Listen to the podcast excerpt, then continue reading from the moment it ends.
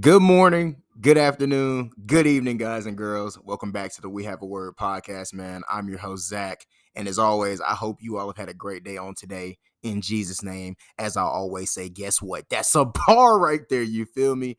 Now, this is not episode number six. So I'm sure you guys are probably wondering, Zach, what do you mean by check your DMs? I don't have you on Instagram, or the We Have a Word family doesn't follow me on Instagram. Correct but that's a part of the concept. So, what this segment is, this is a bonus segment, and it's called Check Your DMs. So, in today's social media culture, we have a way of interacting, connecting with one another through direct messages, right? Whether that be through Instagram, Snapchat, Twitter, Facebook Messenger, whatever the case may be, you have a way of interacting with people, right? And the thing is about a direct message or your DMs, when somebody sends you a message request, you can either accept it, ignore it, or decline it. But I have to stress the importance of these messages because it is always going to entail a phrase and it will always entail a scripture. So I need you guys to check your DMs for me. And what it says is there's one message request from the We Have a Word podcast, right? And the title of this is called I Can See Again. And the scripture that I have for you guys is Matthew chapter 9, verses 27 through 30. Once again, Matthew chapter 9, verses 27 through 30.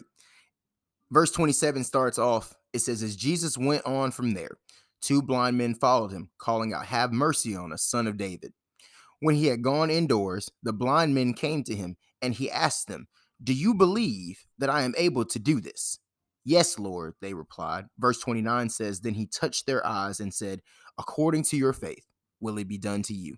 And their sight was restored. Jesus warned them sternly see that no one knows about this. So, with the phrase, I can see again. So, as we look at these passages of scripture, we see, let's start here because I'm already getting excited. We see that two blind men are following Jesus, right?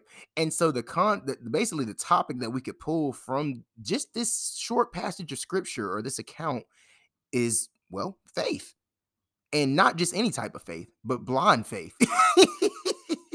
no pun intended there. But we see in verse 27, let's start here. Two blind men followed him, calling out, Have mercy on us, son of David. How do two blind men know that this is the Son of Man, that this is Jesus? And they're blind. One of their senses has been hindered. And as human beings, we have five senses we can see, we can taste, we can smell, we can touch, and we can hear. But usually, when one of our senses is hindered, the other four are heightened, right?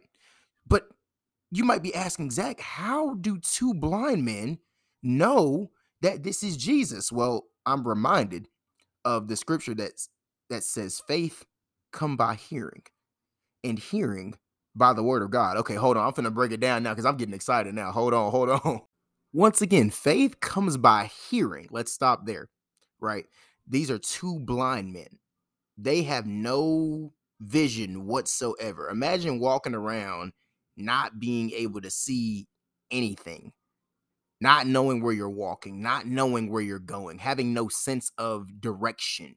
These two men are blind. And yet, when they heard that Jesus was coming, or when they heard Jesus' voice, they automatically knew who it was. Because here's the thing, right? Jesus is the living word of God. He is God in the flesh, right? Remember what I said, faith come by hearing and hearing by the word of God. So when they heard Jesus's voice in the distance, they automatically and, and if they and if they have a true intimate relationship with Jesus or with God, they know the word. So when they heard Jesus coming, they automatically knew that that was the word of God speaking through. my goodness, this is so good already. And if you're looking for the reference of the scripture that I'm quoting, it's Romans 10, verse 17. It says, So then faith comes by hearing, and hearing by the word of God, right? So we see with these two blind men, you look in verse 28, it says, When he had gone indoors, the blind men came to him. Mind you, that one of their senses is hindered. They can't see, but they know where Jesus is because they know what the word is. They know what the word of God is. And so in our relationships with Christ, in order you, for you to understand how God sounds and what he sounds like, what his voice sounds like, read the word. Read the word of God. See how many times do we sit here and we say, God, I want you to speak to me more clearly. I want you to, Lord, I ask that you would just speak to me during this time. A lot of us don't know what he sounds like because we don't read the word of God. and it's so true. How many times, if I were to sit here and ask you, like as a friend, and I sat here and I say, how many, how many, uh, how many times have you read the Bible this week? It don't matter if it's been 10, 15 minutes, if it's just a few scriptures. How many times have you picked up your Bible this week? I wonder what the answers would be. And I'm talking to myself too, you know, because it's so important. How are you going to be able to know what Jesus sounds like or what God sounds like and you don't read the word? You're going to be hearing a totally different voice or voices that are not of God. Mm-mm. So it's important that you stay in the word so you know what God sounds like. And that's so important. That's so key. And so here we eh, we have to be like the two blind men. Sometimes our, our senses can be hindered. And so we see one of their senses hindered in the scripture is their sight. Right? So when Jesus had asked them, he said, Do you believe that I am able to do this? He saw their faith. He saw their faith because they heard that Jesus was coming and they know what he sounds like. Right? So he sees that they have that mustard seed faith.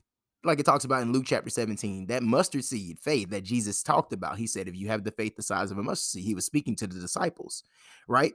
And look what the blind men say. They say, Yes, Lord. And then look what he did. Look what Jesus did here. It says, Then he touched their eyes and said, According to your faith, will it be done to you? Wow. Wow. Wow.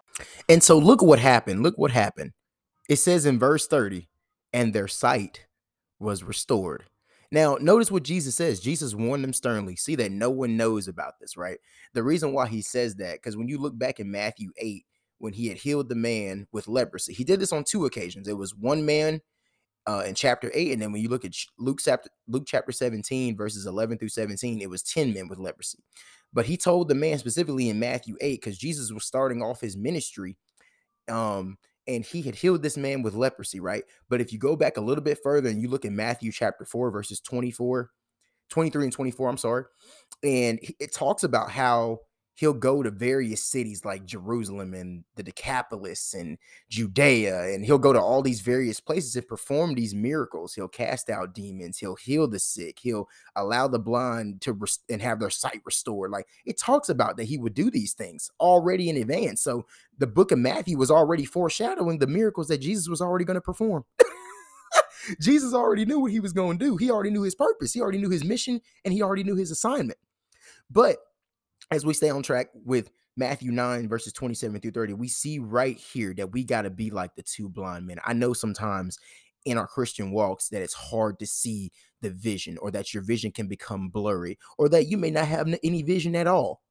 You may be blind just like them, but you have to be like them and in this season get in the word of god so that way when your vision may be hindered you will know what his voice sounds like. When your vision may be hindered you will still be able to hear what god is saying to you in this season. Even though you can't see it you can still hear it. Oh that's good. Oh that's powerful. Even though you can't see it you will still be able to hear it.